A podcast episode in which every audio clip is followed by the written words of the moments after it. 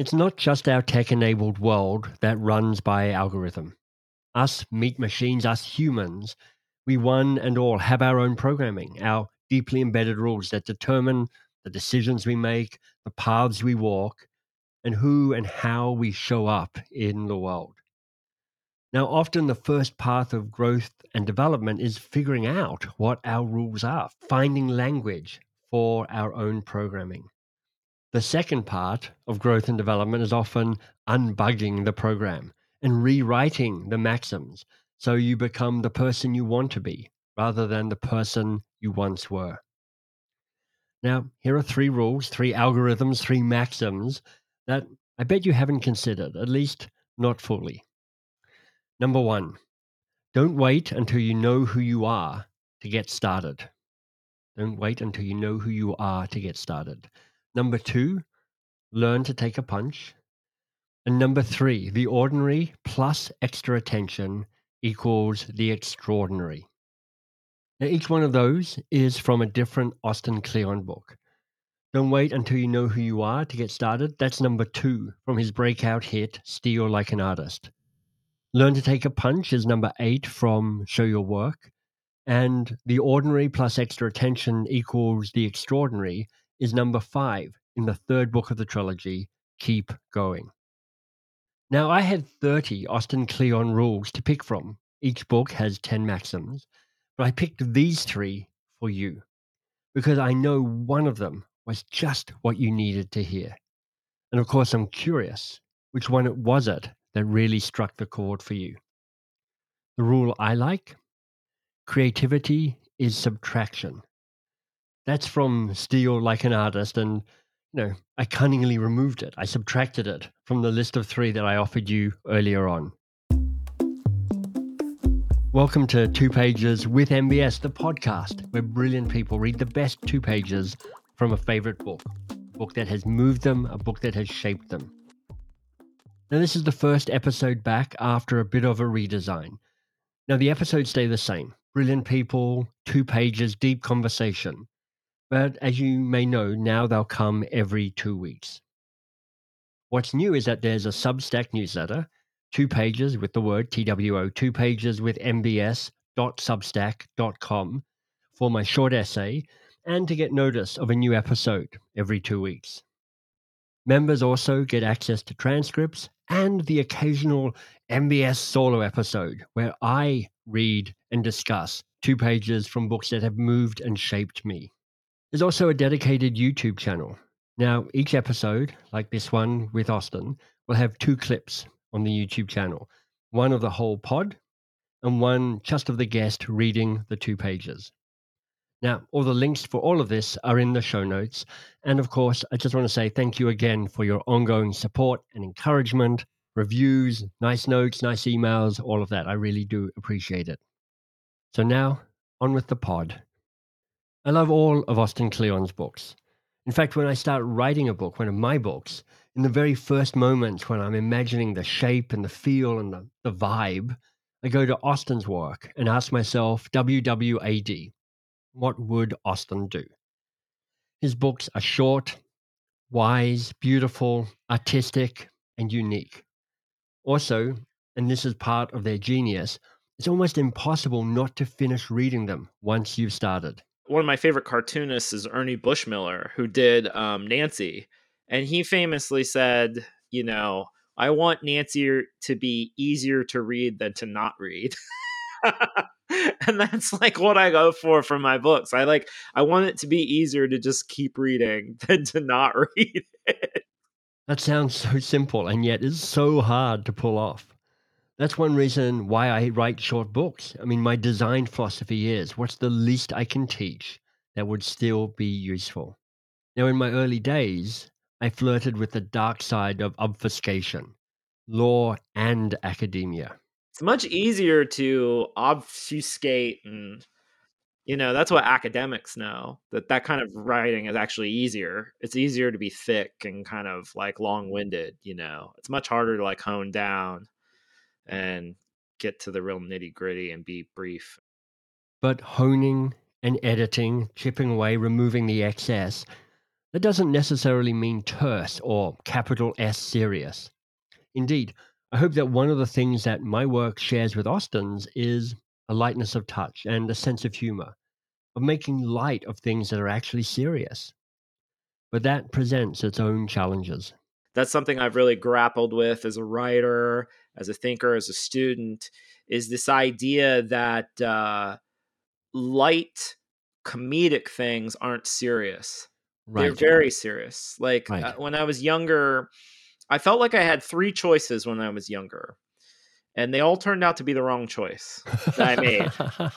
So, so let me walk you through these. yeah, yeah. First, the first choice was pictures versus words. Right. I thought that words were more serious, so I picked those. Yeah. Um, and then um, uh, poetry versus fiction was another one. Um, when I was taking creative writing workshops, it seemed like fiction was more serious than Mm, poetry. So. I was like, oh, I'll throw myself into fiction. And finally, the third one was tragedy versus comedy. Right. Um, do you, uh, you know, tra- the tragedy is more serious than the comedy? Right. and I made those three terrible choices in college. In particular, I picked words over pictures. Oh, right. Uh, I picked fiction over poetry, and I picked tragedy over comedy. And that I literally studied tragedy when I did a little stint in Cambridge. Yeah. And um, it was only when I got out of college and I threw all that stuff out that I realized that actually my natural voice and inclination was the exact opposite of what I thought was serious. so it's not like, and now, of course, what's interesting is that I see those as like kind of tensions that I like to navigate in my work. So, like pictures and words, it's like, well, they have to be together for me. That's when the work really works. I'm It's, like, the, it's, it's the dance. It's like Yeah. why, why you have the you have the fool and you have King Lear, exactly. and the yeah. fool is what creates some of the light that allows Yeah. the weight of King Lear to kind of land. and this yeah and that's like with my books i try to keep a comedic voice but talk about very serious things i mean like i, I always try to err on the side of lightness and comedy Right. in the in, in brevity and tightness and Right. then um yeah and as far as fiction and poetry i mean you know i make poems now so it's like Yeah. you know duh and i have no aptitude um for inventing worlds or um inventing character i i don't think that way and it don't- I don't takes a very special brain and it, it takes a special mind that wants to be in another world Yeah. for that long. Like for me, I don't really want to. I love being in other worlds worlds that people have created for Me me. Yeah. Um, but I don't really want to invent another. This world is enough for me for whatever reason. You Yeah. know, I just like chopping it up and like Yeah. you know. So um, yeah, those were like the big um, those were like the big choices as a young writer, and I just think it's great that I picked the wrong things right away. you Right. know. Um, well, where where are there where are there trace elements of those three earlier choices in how you show up now? Oh, well, that's a great question. Um, which is really just a placeholder for like I'm gonna have to think about that. of course. um, well, I think the pictures and words thing is all over the work. That's true. I Yeah, mean, yeah. absolutely all over the work. I will say that I call myself a writer who draws. And the reason I do that is because I do think I think primarily like a writer. I think Mm. I'm more of a writer than an artiste or, you know, Yeah. a painter or something. I think that I think in terms of uh, uh, language is a big deal to me.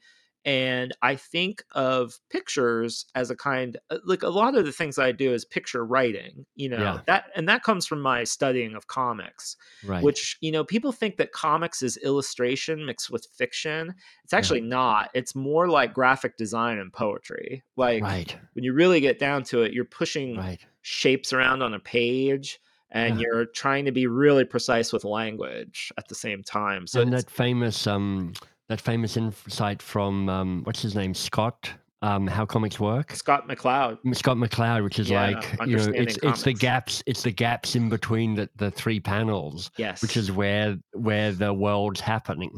And I'm Yeah. like, that's magical for me. That's poetry as well. Absolutely. And um Art Spiegelman says that, you know, he likes to think of um haiku, like a, Right. a, before comic it's interesting like if you look at peanuts i forget who made the i think it was the cartoonist seth who made this argument Yeah. he said if you look at peanuts there's always like it almost has the structure of a haiku if you think about the third panel as the breath before the Mm. punchline Mhm. so it's kind of like um so that's always really appealed to me um but comics just is something that i just that's a form that i just it's kind of strange i've never actually attempted any comics of my own because the, the comics i actually draw are in my diary i right. um i i draw my family as Yeah, cartoons in my you do. diary a lot and i got that from studying people like um james kochalka who um is someone I started reading when I was very young, and he has these things called um,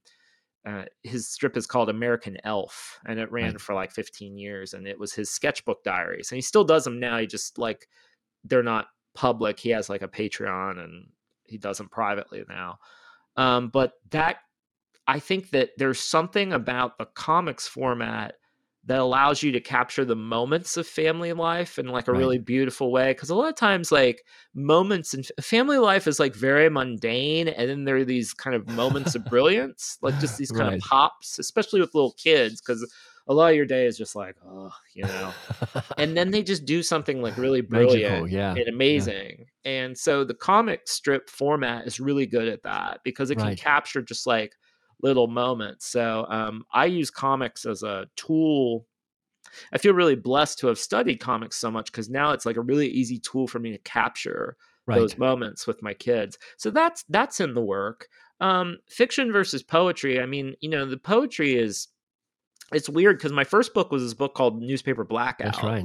and it's this weird you know collection of poetry that looks like if the cia did haiku Uh, it's like- it a takes the- particularly it- aggressive CIA. We've Yeah, redacted it's- it- everything except for some everything of but them. like yeah. a few Yeah. words and and um and that book came out in 2010 um although i was working on it in 2008 it's one of those publishing stories where like Yeah. the book got pushed back several years as did my career you know? so it's like um so yeah newspaper blackout is like this weird very strange book i'm amazed it's still in print and like um it but it it's it, for people who are, are listening it's it's i take articles from the new york times Yeah. and I just take a sharpie marker and I black out most of the words and like I leave a few words behind. You you know, people immediately get it. It's like a really fun format. Um so but that was like um when I realized like I have a poet's I really am obsessed with sentences and I love pushing words around. I could just Yeah. spend all day. I wanted to show you actually um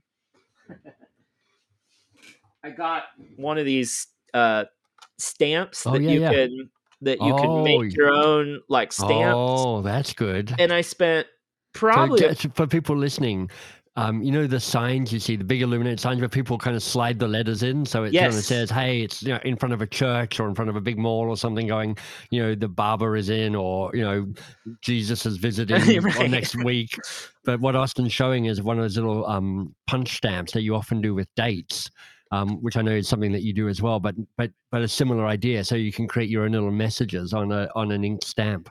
right. So I was played all day with like what messages would fit on this little stamp. Right. What do I want to say? I I got this because I um I wanted to just make some stationery. I wanted to be able to stamp my my address really Right. easily. But then I got to thinking, oh, it'd be fun to like have little messages Right. to like that you could stamp on pieces of mail.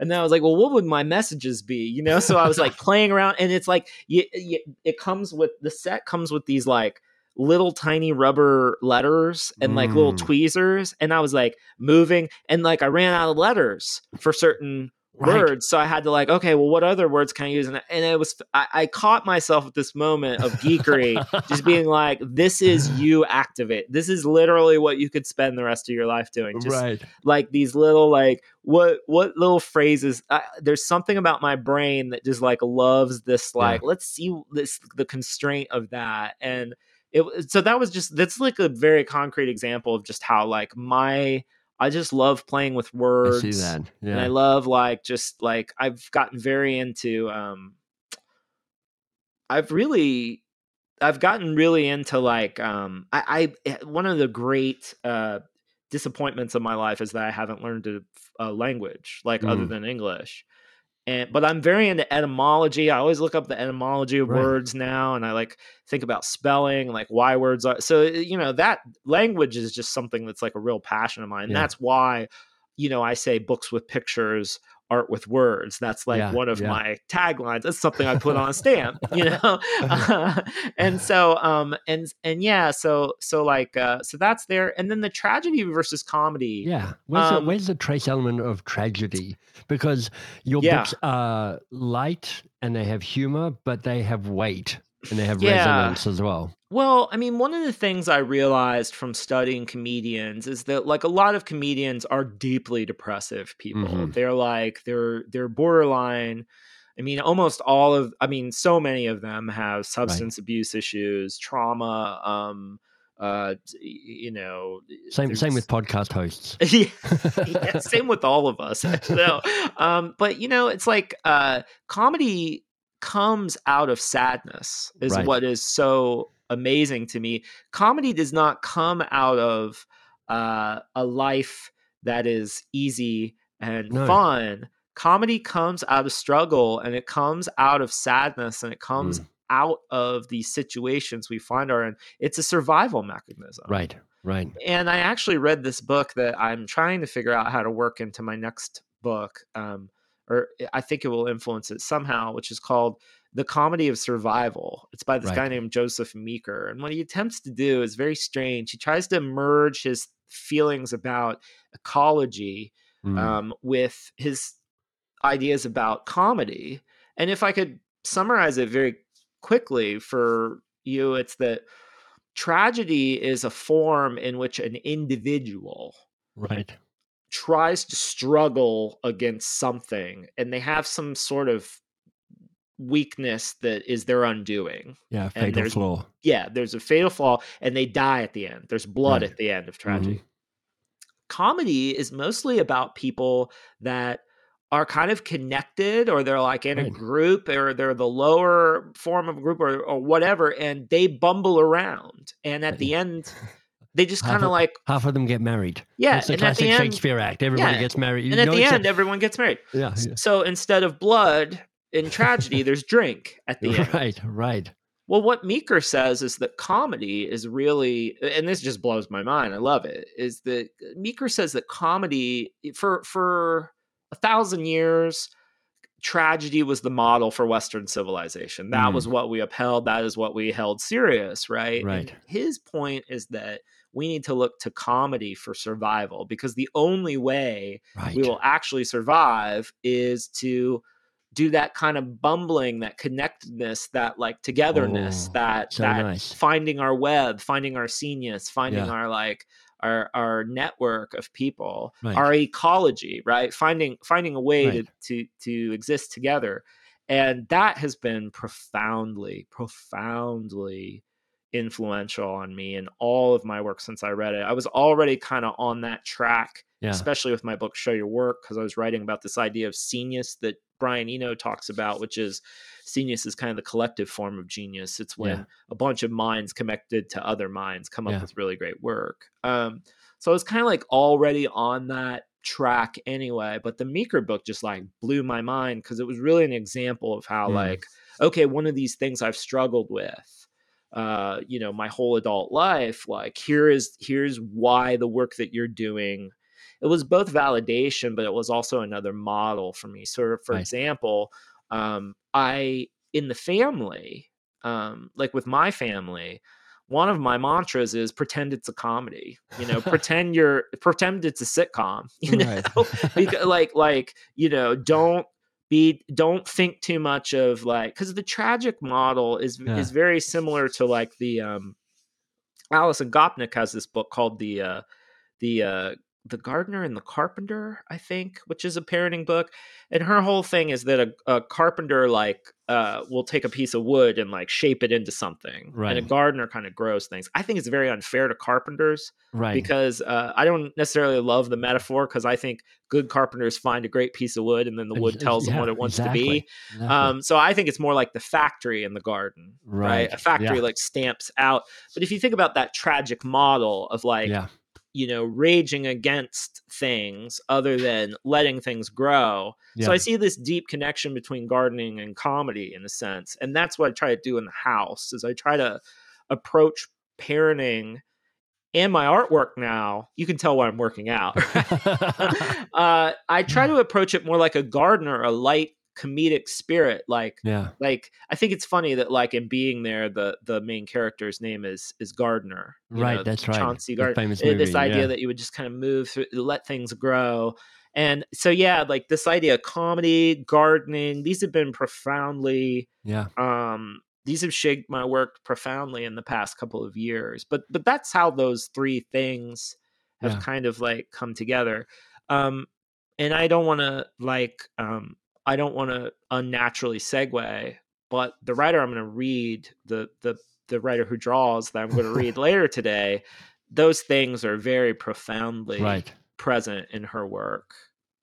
Building on something I, I'm, I'm keen to get to the two pages but i want to ask you a question before we go there which is um, you know if comedy is bumbling together and which i love. It's a fantastic definition. And it's really obvious just in our conversation so far what a rich intellectual community you have. Like you've referenced about 97 books and artists and writers and thinkers so far. Right. I'm I'm wondering how you garden your community, how you find it, how you Oh. nurture it, that's how you give it love, how you discover it. Well, one of the things I really struggle with with our profession, um, this whatever it is that we do. I mean, yeah, whatever that is. well, what I do, whatever it is, uh, I struggle with loneliness a lot, Mm, um, and I think a lot of people struggle with loneliness in this culture. One of the things that occurred to me at a very young age, um, I grew up in the middle of a cornfield in Ohio, literally. And I just knew that there was a world out there that cared about the same things that I did. I just had to figure out how to get there. right. Um, so I assumed in my young life it would be just getting the hell out of town um, and getting somewhere, going to New York City, going to Chicago, like whatever. As I got older, I realized this thing called the web came around. and um, you know, the web Yeah. dial-up came into my life about high school, you Right. know, uh, maybe late high school actually, or mid middle high school. And um dial up at our house uh, came with a little bit of web space. And I just immediately realized, oh my God, you can be whoever you want on this thing. And Yeah. you just give people your address and anything you want to be, you can just present yourself that way on this thing and you can be someone else. You know, that just like occurred to me like very early on. Right. And it also, I'm somebody who always liked to do a lot of different things. Yeah.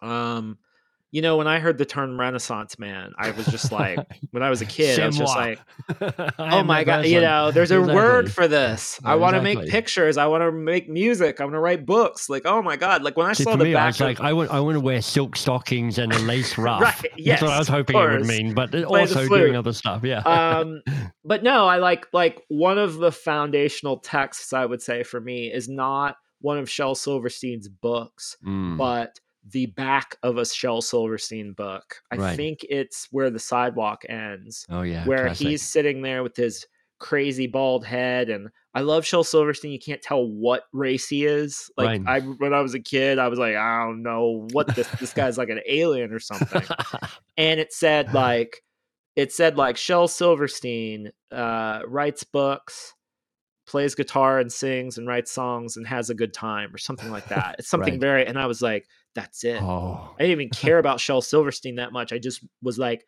yeah. this dude does. He draws, he writes, he plays music. Like Yeah, I want to be he's this figured guy. it out, You know, yeah. this guy's figured something out, right?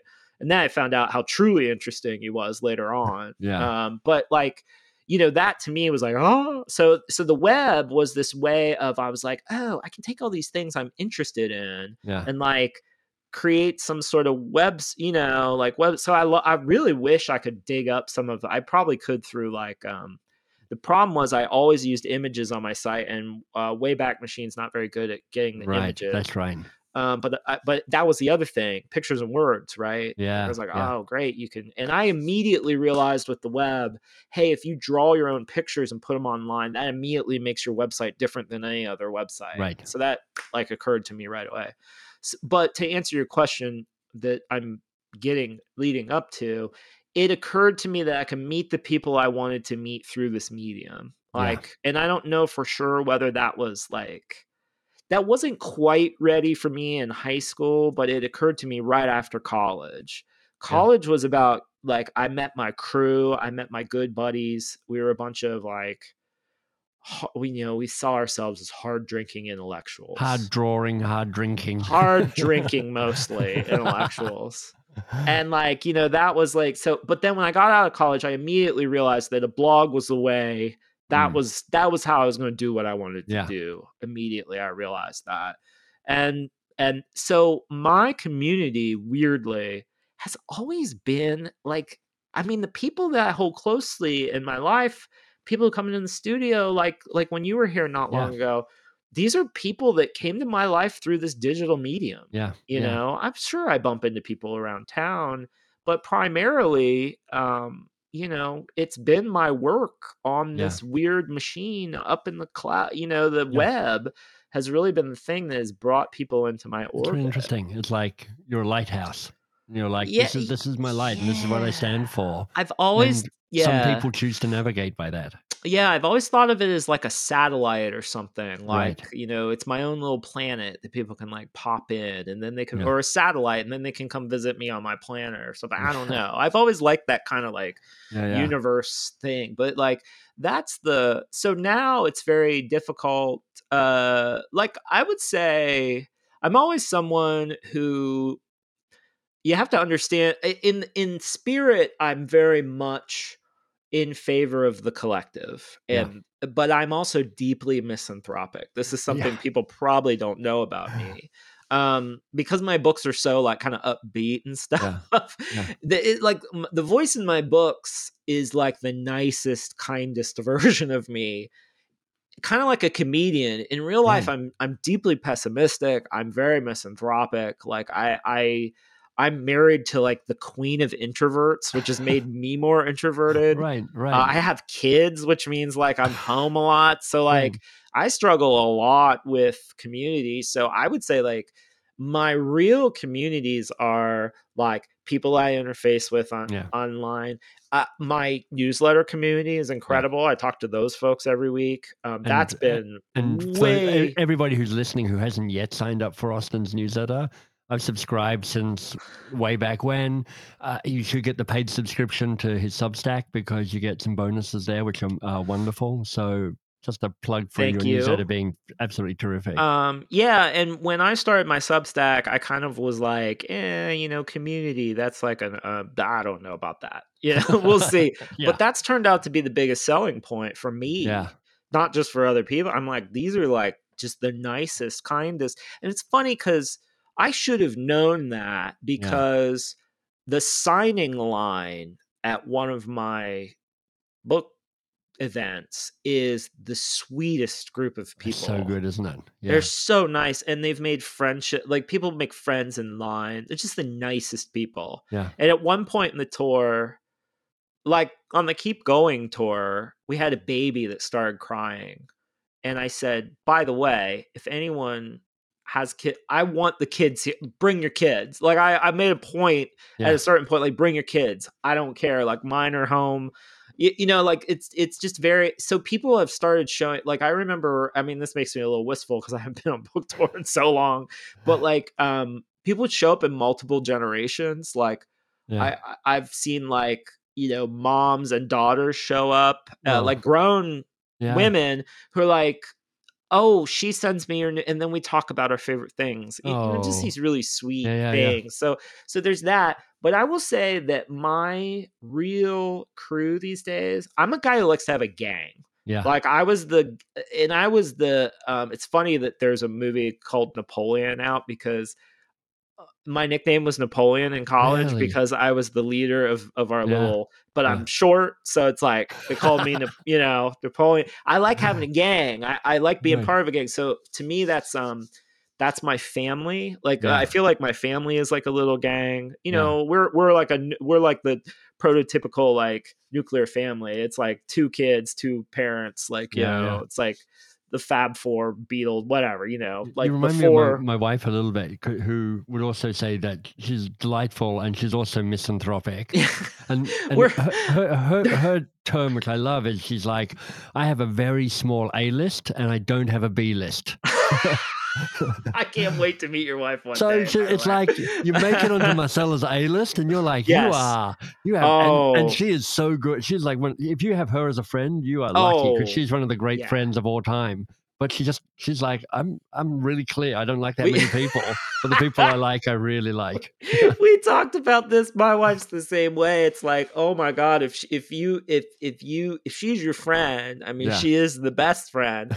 But my god, don't cross her. You Right. know, I don't know if Also, that's the That, no, Irish true. Italian Yeah, in yeah, her yeah. or what. But but um but yeah, I mean it's it's true. But it's also I mean like the great um you know being in love with an introvert and being you know we've been together for 20 years now and one of the great joys of my life is watching people warm up to Right. her because I'm always telling people I'm like I'm not the person you should be interested in Right, in exactly. the family No, like. I'm I'm telling you, and I and it, and it's funny because um when I meet people, uh when I meet I mean not famous, but uh, just whoever I meet, Yeah. I always want to talk to their spouses because Right. I always assume that the spouse is probably more interesting than the in than the than the 100% true. sociopath that Right. wants to be famous, basically. You know, like, you Oh my God, I feel, I feel like, very seen, Austin. whoever- I feel very seen. you know, whoever wants to be famous who has some sort of wound that they're trying to make up for.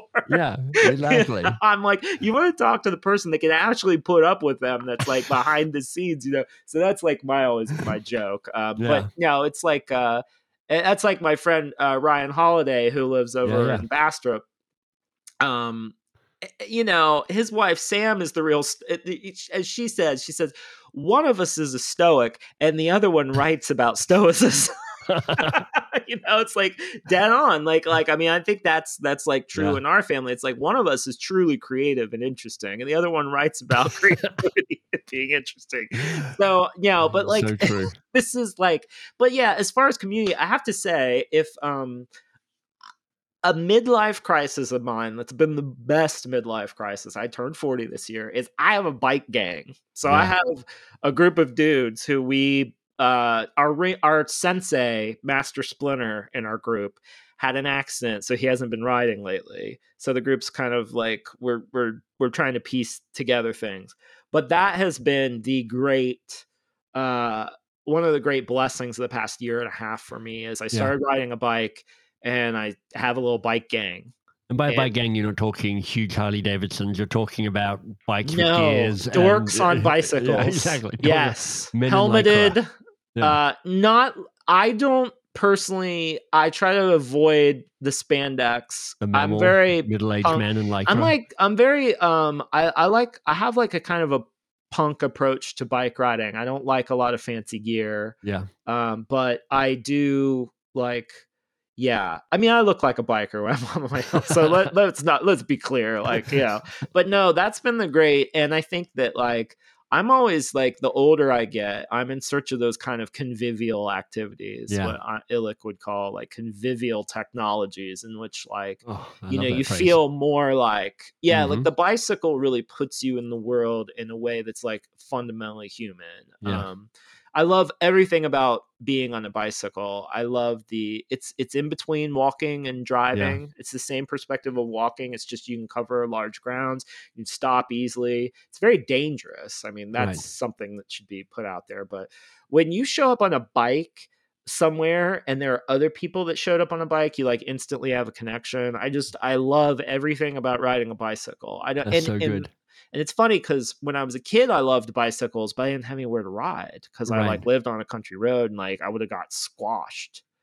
Um, so like, uh, yeah, so that's been, so that's like a real community. I think one thing, and this might sound kind of weird because it's not like I'm a famous person, but, um, once you start like once you're out in the world, like Yeah. it's very like you want to meet people. It's fun to meet fans for sure, Yeah. but it's also really fun to be anonymous and totally to meet people Yeah. on their own, like Yeah. to meet people in your neighborhood. Yeah. Um, like a couple of my friends don't care at all what I do, and I love Right. that. You Yeah. know, like I don't, I don't want, you know, I like being just having those relationships, those normal relationships in the world. Like I cherish that stuff because so much of my other life is like. You know, yes, I feel very much like a member of the community, but I'm obviously the ringleader. You know, Yeah, so it's like I'm. I mean, it's gathered around me. Yeah, you You have a way of um, when you play that role, you can it just warps time and space a little bit because you have a heavy heavy gravity compared to other I like people. that. Yeah, Um, there's a mass. In other in other you're- communities, you just have uh, you have the same mass as everybody yes, else. you're sort Yeah, of a yeah. You could be more of a node in a network, whereas like exactly. in that community, I'm kind of the central node yeah, around which everyone kind of gathers. So it's just a different like structure.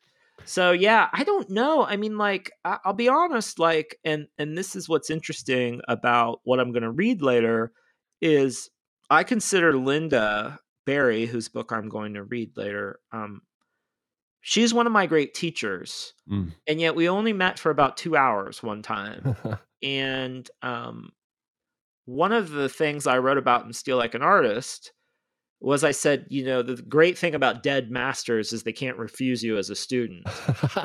And I have recently realized it's true of people who are around too. In fact, it's true of everyone. You can make Right. everyone your your teacher. right. And that's something I've that's an evolution in my own thinking is that anyone can be a teacher. And so Lynda for you know, I don't know how she would feel about it, but she is to me I I consider her my great teacher.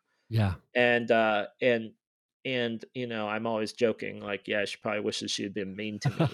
um but um well, th- yeah. well, let's go. Let's go to let's go to the, your your two pages. Um, Yeah. we're talking about Lynda Barry, who is one of the great cartoonists. I have a bunch. I think I have what it is on my shelf just around the corner here. But how did you first meet her and her work? Well, let me set the stage. So, in 2006, um, my wife is from Cleveland, Ohio, Mhm. um, and that's where we moved after college. Uh, we decided to move to Cleveland for a couple of years, have jobs. This was in the aughts, early aughts, where like you can get an apart, a nice apartment in Cleveland for like Yeah. I don't know, 800 bucks, 700, like in the middle of everything. You know, just a nice uh it was that kind of dream of Yeah. you know rent was fairly cheap and you could have a nice place in the middle of everything and cleveland was at your fingertips um and i lived my thing in cleveland was i went to every single author reading event i could and there was this great bookstore around the corner from my apartment called mac's backs Oh, cool. that's still there. It's in Coventry and Cleveland. Um, up the hill from Little Italy, and down the hill is Little Italy and like the museum district in Cleveland. Um, and I would just go to like anybody who was at Mac's Backs, I would go down to the basement. And one of the writers who read one night was this guy named Dan Chaon. And I drew him, and Kelly Link was there, which was amazing. And um, and I drew them, and I blogged about them. and this is when not that many people i mean this is pre-social media it's 2006 and like people had google alerts on their names and uh and dan sent me a very nice email and he said you made me look like a lynda barry character. And i said who's lynda barry? And he kind of like you know i Yeah. uh he said well why don't we i think we met up for coffee because at the time he was he was very kind to me. I i'm surprised how kind he was to me but um he was doing a graphic novel class at oberlin and I Mhm. was in charge of the graphic novel section at, at the um, the uh, library. the library that Yeah. I worked at, uh, the Cleveland um, Cuyahoga County system, um, and I worked in a, a, a regional branch. And I think he wanted to pick my brain about like how you should teach the graphic novel class. Because this is like, I mean, this is twenty years. This is almost twenty years ago when graphic novels just were still like Yeah. you A weird, a weird yeah, they weren't the sub- sub- industry. subsect, yeah. like Yeah. now my kids. Anyway, that's neither here or there. But like the if you're like a 13 year old that likes to read graphic novels, like holy crap, like Yeah. life is a lot different than it was, you know, in the 90s. Um, but um, You tell like, that to young people Right. today. They don't care. These young people, i don't know how good. Anyway, um, so Dan took me out and we had coffee, and he said, "Look, you need to meet Lynda Barry. Like, you need to come. She's come to Oberlin. You need to come out and see her read." I said, "Okay, cool.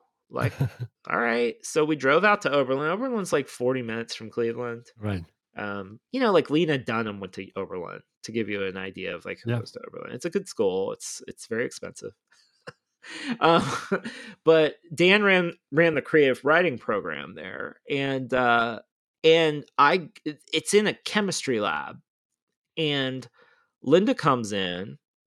And anyone who's met Lynda, she jokes about this too. She has this magical hippie vibe just magical hippie vibe. She comes in, she's got these cowboy boots on. She takes her cowboy boots off and she stands up. And by now, people kind of know, like, you know, at the time, Lynda was like an alternative cartoon. Like people Yeah. have been reading Ernie Pook's comeek in in like the alternative papers for like thirty years, but she wasn't the like teacher that she is now. She was like doing workshops and stuff, but like she was more like she wasn't known as a teacher as much Right. at the time. And she took her shoes off and she sang. She said, "When I get nervous, I sing, so I'm going to sing." And she like sang this song. and you just you know you just like immediately fall in love with this Of woman. course, You know, it's yeah. just like this magical experience. so then she reads from her novel Cruddy, which Right. is just like it's um to try to explain it to people it's like uh it's a it's like a murderous it's this girl who goes on this like murderous road trip with her father it's one of the darkest it's We've all been there. extremely dark Yeah. it, it's you know and it's illustrated and it's just like and it starts once upon a time in a cruddy place in a cruddy street you know and she just starts reading and um if you go on my website and type lynda barry oberlin you can see a drawing i actually did of this Oh, fantastic. time. Yeah.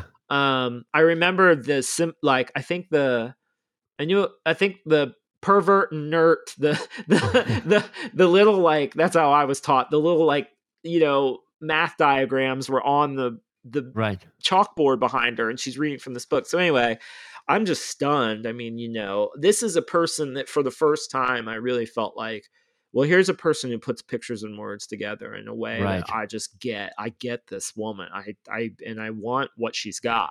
Yeah. You, know, you get that greedy Yeah. Yeah. uh you get greed you know when you're in the presence of someone like that you want what they have really Oh. bad you know It just sends chills down my spine because I've had Yeah. one or two moments, different contexts, different people, where I've just gone, "Oh, that's you- it you've just right? shown me a doorway to a secret room that, yeah like, that's the room I've been looking for. I just didn't even, I, I didn't even really know I was looking for it, but I've just, Yeah. I've seen it now, and let and me it changes everything. and let me stop and say i am in no way um unique you Yeah. can talk to several people who they've gone to a lynda barry workshop or whatever and she's had this effect on them it's Yeah. just she's magnetic she's a genius um Yeah. she is um and i'm actually one of those people who said she should get a macarthur grant for years and years and years and then she got one and i was like all right.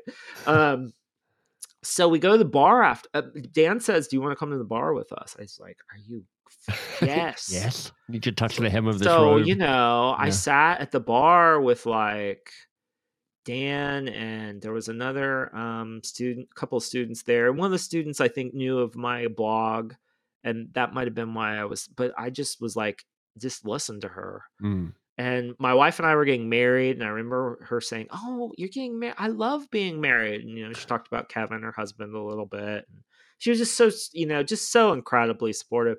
And I swear to you, I mean, I've run my career off of the fumes of that.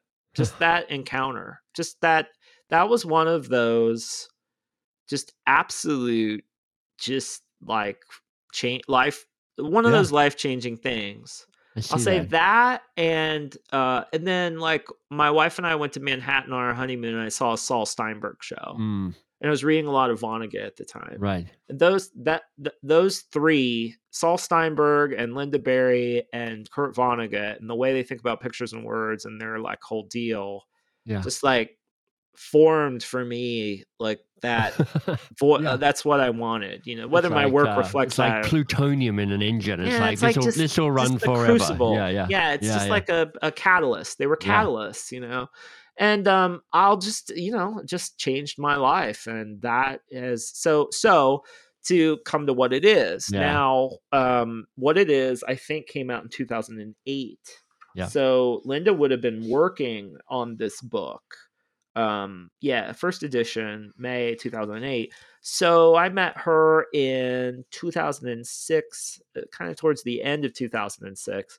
So I immediately found everything I could get my hands on of Right. hers. And um, this is a book that I I was like a music fan.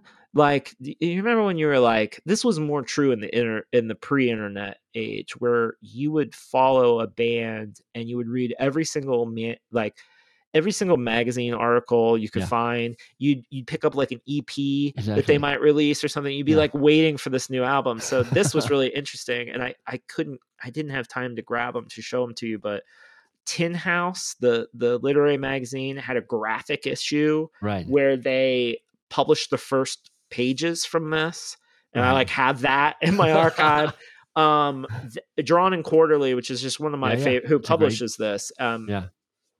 who you know they deserve a lot of credit by the way uh as a publisher who is willing to publish lynda's books in in the way that they are Right. and uh they have been they are a wonderful publisher and they they deserve a lot the editorial there deserves a lot of Yeah. uh Kudos. a a big yeah for for for the way they've gone and then for free comic book day there's a little activity book that was in the back of this that they Oh, published so i have that too so it was like just this Yeah, thing that led up collections. Yeah. yeah and when i got what it is um it just was like anybody who's opened this book i can describe it to you a lot of it's done on um Yeah.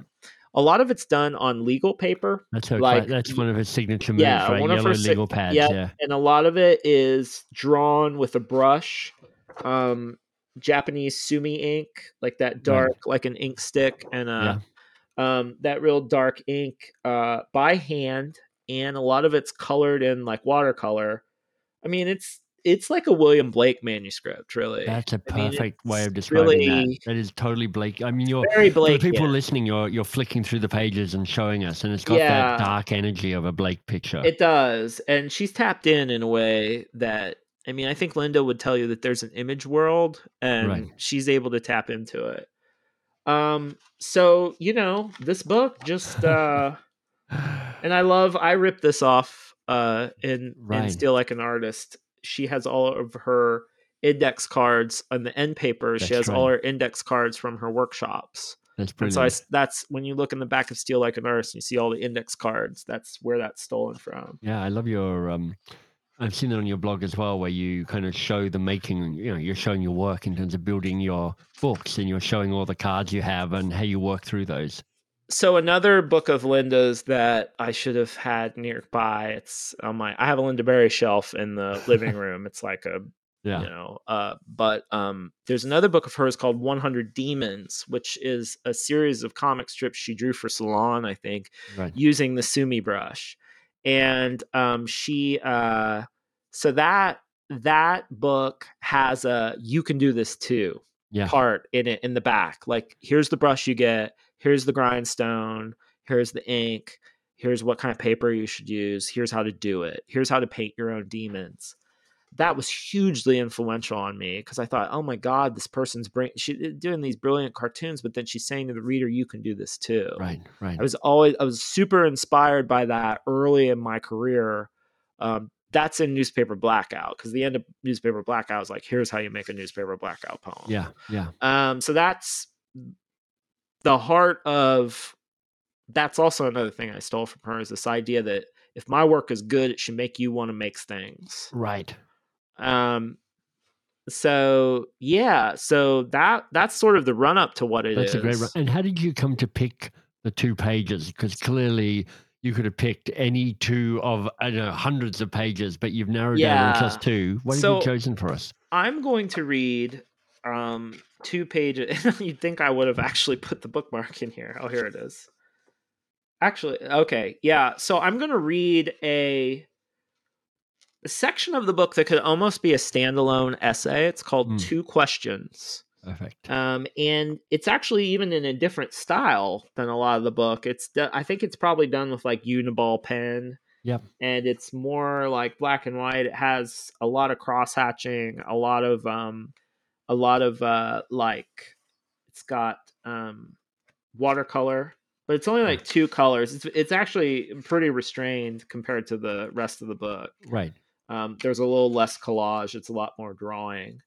Um, and it's this beautiful story of how Lynda kind of tapped into this way of drawing that we know as children and we lose.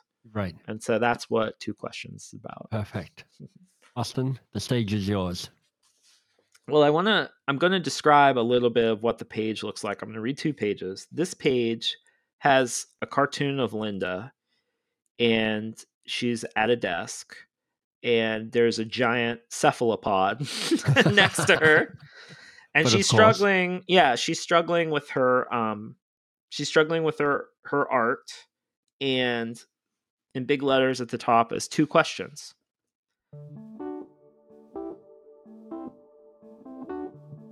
Is this good? Does this suck? I'm not sure when these two questions became the only two questions I had about my work, or when making pictures and stories turned into something I called my work. I just know I'd stopped enjoying it and instead began to dread it. Before the two questions, pictures and stories happened in a way that didn't involve much thinking. One line led to another until they somehow finished. I never felt like I was trying, and the drawing itself didn't matter too much to me afterward. But the two questions find everybody. and and uh, Lynda is drawing herself as a as a young girl drawing Yeah. on here, and there are ghosts, and they're saying, "Show me, show me, where is she? Let's see that picture story." And there's cats and all kinds of animals. When Lynda loves drawing animals, she says when she's nervous or frightened or worn out, she loves drawing pictures of animals. And Right. um, and so yeah, that's the those are now it's a graphic. You know, it's a yeah. it's a graphic piece, so there aren't many words. But to me, um, the two questions: Is this good? Does this suck? Um, everybody, that's what you know. There's a point at which drawing is this kind of automatic thing, and I've one of the real gifts that Lynda's given me um, too is that she does this thing at Wisconsin. She's like a chaired professor at Wisconsin now, and like their interdisciplinary art program. I, I might be making that up, um, but uh, just got a promotion. She doesn't yeah, even realize um, yet. so uh, she does this thing where she puts PhD students together with four year olds, Nice. and the PhD student describes the problem to the four year old, and then they draw together. And she says that it always just blows these PhD students' minds because they're so uptight and they're so in their work and they're Yeah. so in that world of big words, like we talked about earlier Yeah. you know and um and the four year olds just blow their mind and and i've had a couple of four year olds now and they will get you unstuck in a way spending a little bit of time with a four year old Mm. will get creative people unstuck in this beautiful way um, because they just are tapped into that same image world um, that we all tap into at an early age where everything's Right. kind of psychedelic nothing really has names yet and there's no fear there's absolutely no self-consciousness your Right. frontal lobes haven't really developed yet so you're not Yeah. really like conscious of being you're not self-conscious you're not like worried about that much you know you're you do things with a kind of authority and Yeah. you know so when i used to watch my sons draw when they were four i mean it was like watching picasso it, it really was like watching one of those picasso if you watch picasso draw he just has It's this light, elegant Yeah. This- kind of. dr- yeah just these Yeah. elegant you know just sureness you Yeah. know my son would would literally sit there and he'd scribble out a drawing and he'd look at it and he'd literally toss it over his shoulder, like just like kind of like I'm just- done, no pressure. Oh, I'm well, like, I'm that's to over. whatever the next thing is. Yeah, yeah. he would do this Yeah. drawing and he'd look at and and I was primed to recognize this because this is the kind of stuff that Lynda talked about. Yeah. There are no questions. There's no two questions. Yeah. There's just the experience of making the thing, ah, and then the next experience. Austin, how do you how do you navigate that when you have you know tens of thousands of people who wait for your next thing on a weekly basis? Right. Well, you have to um you have to find that place for for yourself in which you just cultivate this spirit in which you're just having an experience with the page. Right. And that's what Lynda says. You come to the page to have an experience. You don't come to the page to get a finished drawing.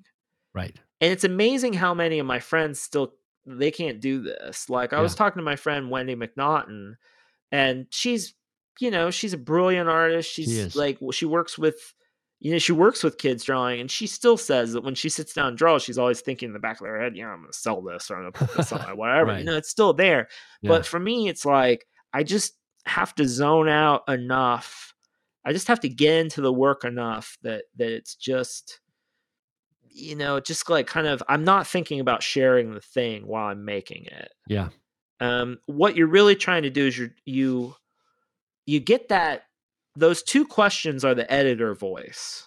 Right. And what you have to do is you have to silence that. So much of creative books are about this. Yeah. You just have to silence that editor voice long enough to be bad and to be totally in the moment and to just let whatever comes come. Mm. Um, I have been helped recently by I've read some really good books on improv and music. Right. Um, one book I read is called Effortless Mastery by this guy named Kenny Werner. and he has this way of talking about practicing the piano. I'm a I'm a pianist um too. So like I that's that's the instrument I'm actually trained on. Um, and we could go into long-winded discussions of how the piano keys and the typewriter are very similar and blah blah blah. But the thing is, is that Kenny has a way of talking about practicing where you're silencing that critic too, even when you're practicing. You're just trying to be there with the notes and you're just trying to let the notes come that want to come. And then when there's a wrong note, you either try to accept it or if you get thrown out, you stop and you pick your hands up. So he has this beautiful way of being present. It's all about being present. It's very zen. You know, it's very Mhm. like it's it's very much like what we're all trying to what we all can't do anymore, which is like just be in an experience. But there's something about the brush, and this is what Matt uh, what Lynda taught me. There's something about drawing with a brush that it's just this kind of magical thing. So that's what I do my diary with. Um, Yeah. and I literally use a Pentel Pocket brush pen to do my diary. And there's just something about that flow of ink and just inkiness. I think there's I think it's really interesting that Lynda loves to draw cephalopods Right. and octopuses because like or they ink, ink producing creatures. Yeah. yeah. and they're the most if you read about the octopus, it's the thing on the evolutionary chain that's the furthest from us. Oh, So they're the oh, weirdest- So interesting. there's a lot of, I don't know if Lynda I know I know she's aware of all this, but yeah. The cephalopod and I have a original drawing of a cephalopod that Lynda did that I have in my house. Um they have brains in their tentacles. That's right. so their nervous right. system extends their tentacles actually do it like Yeah. thinking. Like they don't have like a they their nervous system isn't the same as ours where um there's like in our nervous system it's like the brain and the spine is the primary Yeah. and then the secondary is all the limbs and stuff. Have you read the um, Ed Yong book on animal senses? I'm reading it right now. Oh my god! I've been reading it all year. It's taken me all freaking year to read that book because it's like it's so brilliant, but it's, It's so dense It's, and it's exactly. just like chewing on all this stuff. There's a video of him talking about the book that I Right. actually think is like, I want this on Netflix. Like, please, Netflix. Like, do it. But yeah, so thinking about the sensory, s- th- th- that was the major other lesson that Lynda taught me is Mm. she she has a phrase. She says, in the digital age, don't forget to use your digits. She really Right. believes in the power of the hand, and that's right in Steal Like an Artist. Use your hands, and this this idea that the hands tell us when we're working as artists or musicians or whatever, the body tells the brain as much as the brain Mhm. tells the body. And if you're just making your art like this, Yeah. like it's not going to work. Like you need to bring your whole as much as you can bring your whole body into the experience. That's why like with so many writers um they need like that's why the question do you use a pencil and paper or you use a typewriter or whatever it's actually a very important question it seems very um Yeah. It seems very like eh, some amateur hour q&a session but it's like really interesting and important it doesn't Yeah. matter like it doesn't mean what quality it just means like the quality of the work Accessing accessing yeah. a greater range of capacity to create through Yeah. the ritual of the materials that you use.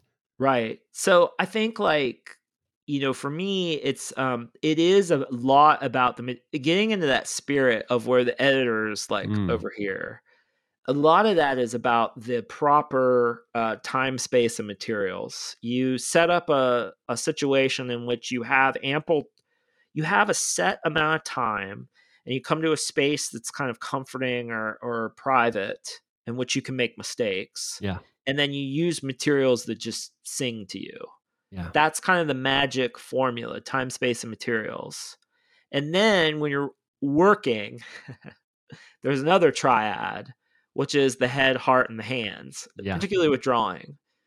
Um, there needs to be a dance between what you see and what you can see in your head and whatever and what's happening on the page and the spirit in which you're doing the work.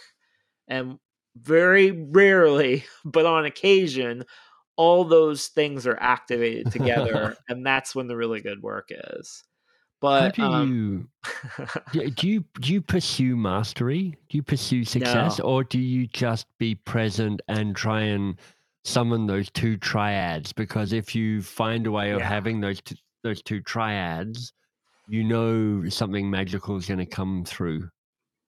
i'm anti-mastery because in my experience the minute you think you know what you're doing the work has died Right. So I'm kind of like uh I'm just interested in a fresh one of you know Einstein supposedly said I think it was Einstein I don't know what who cares who said it but like the insanity is doing the same thing over and over again and expecting different results. Yeah. it's also called writing. It's also called uh you know playing music it's it's that it's Yeah. actually that's actually the deal is doing the same thing over and over and expecting different results it's coming to that blank page every time and just having the guts to sit i think about the guts a lot actually because we actually have a lot of neurons in our guts Yeah. Yeah. um, our guts talk there's a there's a thing called the brain gut axis That's right. that I'm really into. Um, but like having the guts to sit and be uncertain. That's why with comedy, something we didn't talk about is the fool, the kind of holy fool figure. The right. fool in like a tarot deck is the symbol of zero. It's a fresh start. It's a new Mhm. beginning, blank slate. The fool is not does not have preconceived notions. Right. Like it's the beginner's mind that Suzuki talks about. Um, it's what kids have that Yeah, ber- yeah. beginner's mind. Um, you're trying to get that when you're at the page, but what you're trying to do is you're trying to merge that beginner's mind attitude.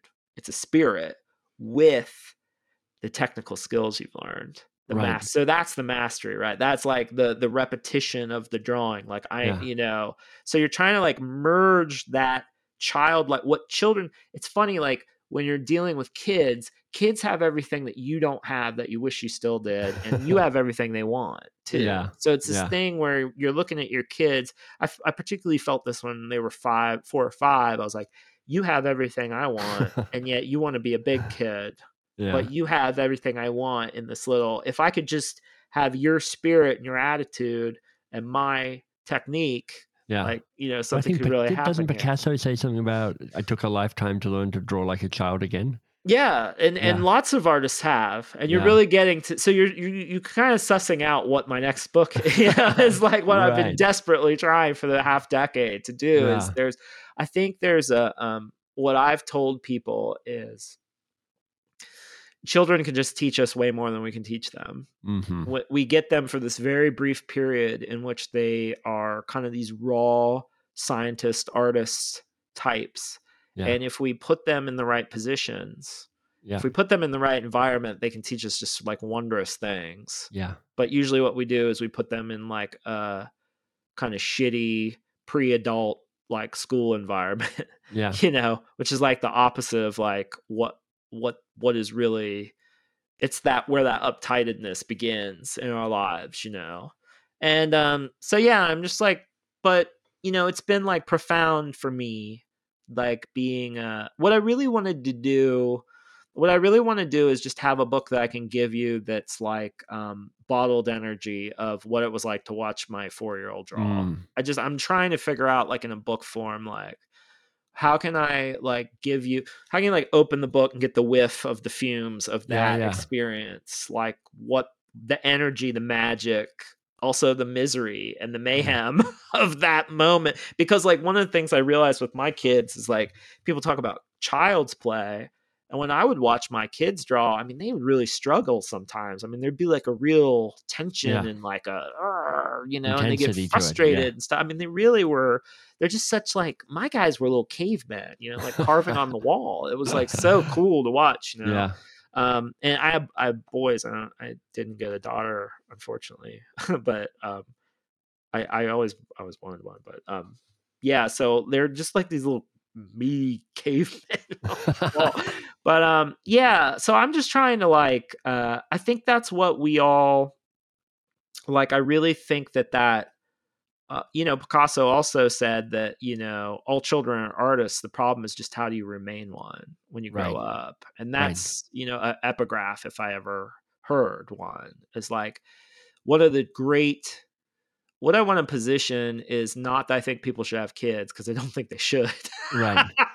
but that's another thing about me is I Yeah. I I'm a I'm a very agnostic about parenting, but I do think that being around young people Yeah. especially really little ones gets us back to that kind of it's a chance for us to kind of reconnect with that Right. five year old in us that still resides because i know mine's still in there he's still like he's still scribbling with crayons on his Yeah. mom's kitchen table you know Austin, like what's um? How do you, or, or do you experience boredom? And is it useful, or is Yeah. it not really something that crosses your crosses your work table? Oh uh, yeah, I get terribly bored, um, particularly with reading. I have trouble with, uh, you know, and I get tr- bored with my work too. I think boredom is just a, it's like pain. It's just a signal that something is wrong or something's like not right. I think it's a great springboard. Right. Um, I think that it's usually a, it's, you know, there's a couple of things like it's it's powerful in different ways. For one one thing, when you can, if you can be real with yourself and say I'm bored with this, then you can like really say, okay, well, what what do I do now? What's playful? You know, what's Right. whatever. But the other thing you can do is you can bore yourself into working, and Right. that's really powerful. Right. That's more powerful. You know, there's existential boredom, which isn't Right.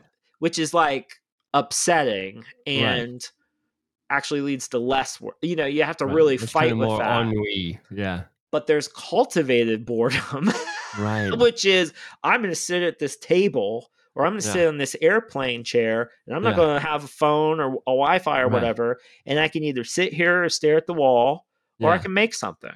Right. Always works. Like an always works. airplane seat, Yeah. if I have my notebook and Yeah. I'm on an airplane and I haven't, and there's no Wi Fi, Yeah. I know. There's always, always, always I will get good stuff. And another Yeah. thing I love to be do on an airplane, which I don't understand what it is about airplanes. I think it's just that you're like in this and you don't want to like yeah. Exactly. you know, you're like in the seat and you're, You're a- buckled in. You're You're like three by three by six foot know, box, and you're like- like, uh, yeah, I- yeah, and I think there's something about like, well, I might as well go within. Yeah. you know, like I might as well, like I'm, I'm literally trying to crawl inside myself.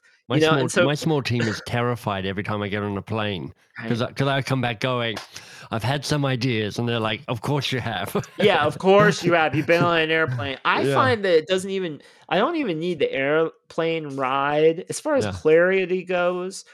I just need the plane to take off. And the minute the plane takes off, I know how to do everything Right. that I left behind. I know what whatever the problem was behind Yeah. has been thrown into relief. My my big um my big thing about travel is um it's wordplay, but I think it works is that travel doesn't relieve your problems. It Right. throws them into relief. As in Right. whatever your problem is, when you travel, you figure it out. Like you kind of get clarity on the problem at least, and that's what works for me. But that that cultivated boredom I find really helpful. The the existential boredom is just really difficult. That's like how many more newsletters can I do?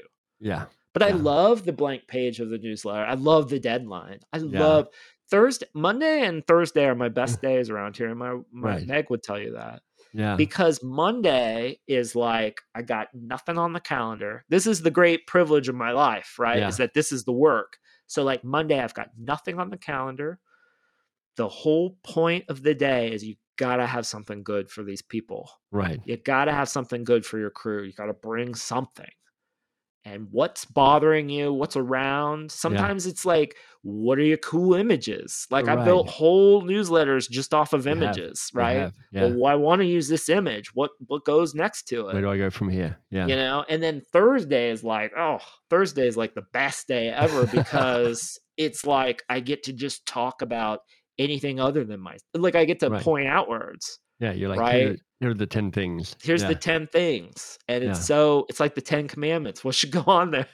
Everyone good. asks me, like, why are you listed 10? I'm like, wow, it worked for Moses. Like, who Yeah, cares? exactly. You know, like, no, but it's like, you know, those are the my favorite days actually. Yeah. Friday is really difficult for me.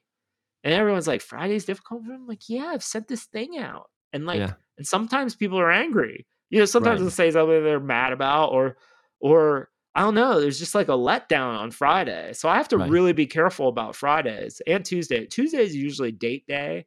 My Yeah. wife and I usually do something fun. I'll go in the studio and stuff, but but those are like my best days. Nice. And that's been a real revelation to me too, is that I love to work. Like I like working yeah. and so much of my i you know it's been five years since i did a book and i feel deeply troubled by that you know Yeah. like i but i also and i've started having dreams where i'm back at one of my old day jobs and the dream is that they're going to find out that i haven't done anything this week Like that's the what, is- what could that possibly be what could about? that possibly be about right but um one of the funny things about books and i is that sometimes i i hold books at arm's length because i'm like scared of doing them and i'm Yeah. like ugh i'd rather do anything other than write a book but if i kind of wait long enough all this space junk kind of orbits me long enough that like Yeah. smashes into each Totally. other and it just like it suddenly becomes clear that it's like this is it yeah. and it's like a big boulder in your path and if you don't do it it's just going to sit there like a blockage you a know? metaphor somebody gave me many years ago was um, it's like imagine this whole process is you swimming underwater, and the longer you can hold your breath, the more interesting a place it is that you pop up. oh i like that And I just like that. Um, that that kind of the your lungs straining at the ambiguity of it all. It's just like I just want to, damn it, I just want to do something to kind Yeah. of end this and, and get something done. But it's you can just sit with it longer. You pop up somewhere a little further downstream, and you got a different perspective, and you've traveled a bit further, and you collected more stuff, and you I got love more it, wisdom. Yeah, you've nailed it i mean that's the way i feel is it's just like you know what Yeah. what whose time frame are you on too yeah. It's like, like it, it's stuff is ripening.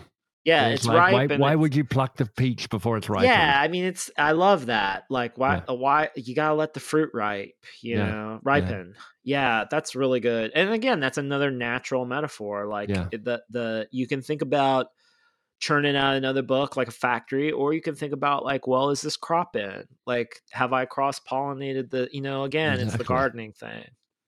Hey, Austin, obviously we I could keep talking to you for about another seven hours, but for the interest of my my my listeners, I'm going to ask you one final question, which is, what needs to be said that hasn't yet been said between you and me?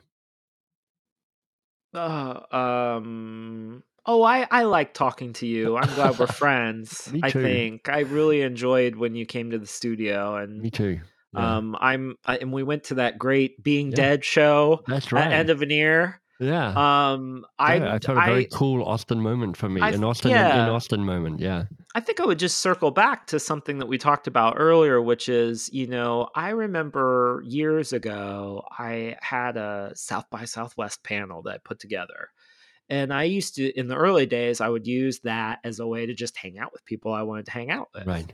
And um, I had my friend Jessica Hagy was there, Who's Maris brilliant. Kreizman was there, Drew Yeah. Dernavich, who was a New Yorker cartoonist, and we talked about captions and pictures and words. Hmm. We were sitting at Franklin Barbecue back when you could get a table, and um, and I looked around and I, I said to them, I said, "What do you think the best thing is about what we do?"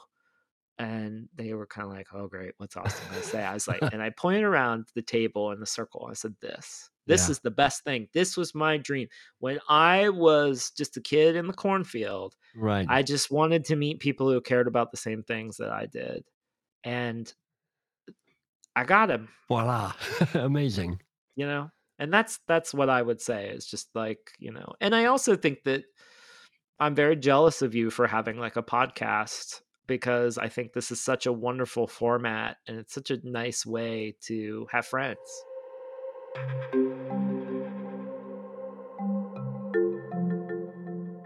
I couldn't be happier that this was the interview that kicked off our rebooted two pages with MBS. You can probably tell I found the whole conversation an utter delight, and honestly, it could have probably been a four hour epic. Do you remember Austin saying earlier on, I try to approach things more like a gardener, with a light comedic spirit? I want to remember that. One of my life rules, here harking back to that intro, comes from a Rilke poem, The Man Watching, and these lines in particular His growth is to be the deeply defeated by ever greater things. I mean, I love that, to be deeply defeated by ever greater things. But also, honestly, it does nudge me a little towards capital S serious. Can get a little tragic about it, you know, the tortured hero. Now I'm seeing the power of combining gardener and lightness from Austin plus my Rilke mantra. Hold it lightly, Michael. Be in the mess. Have some fun. Now you'll find Austin at austinkleon.com and you know with his socials connected to all of that, but I'd really encourage you to subscribe to his newsletter, which is fabulous. Um, his books you'll find in all the usual places. And if you enjoyed my conversation with Austin, and if you're listening to this, I know that you did, then let me recommend two earlier interviews with two brilliant women who both happen to be called Jessica. Number 38 is called How to Keep Creating with Jessica Hagy. Now, Jessica's illustrations have been favorites of mine for about 15 years, I think. And in fact, I've hired her to illustrate a journal I'm publishing in 2025. And Jessica reads from a fabulous true tale, A Stranger in the Woods The Extraordinary Story of the Last True Hermit by Michael Finkel. Number 49 is How to Survive Being Creative with Jessica Abel, another wonderful illustrator. She read from a book that was new to me How to Write an Autobiographical Novel, Essays by Alexander Chee. Also, a really rich conversation. Now, you can support the podcast by signing up for the Substack newsletter, joining as a paid member if you'd like the cool bonuses, recommending episodes you love to people you like, and leaving a review if you're so moved. Doing one of those things would be lovely. Doing more than one would be thoroughly delightful. And as I love to say, you're awesome and you're doing great.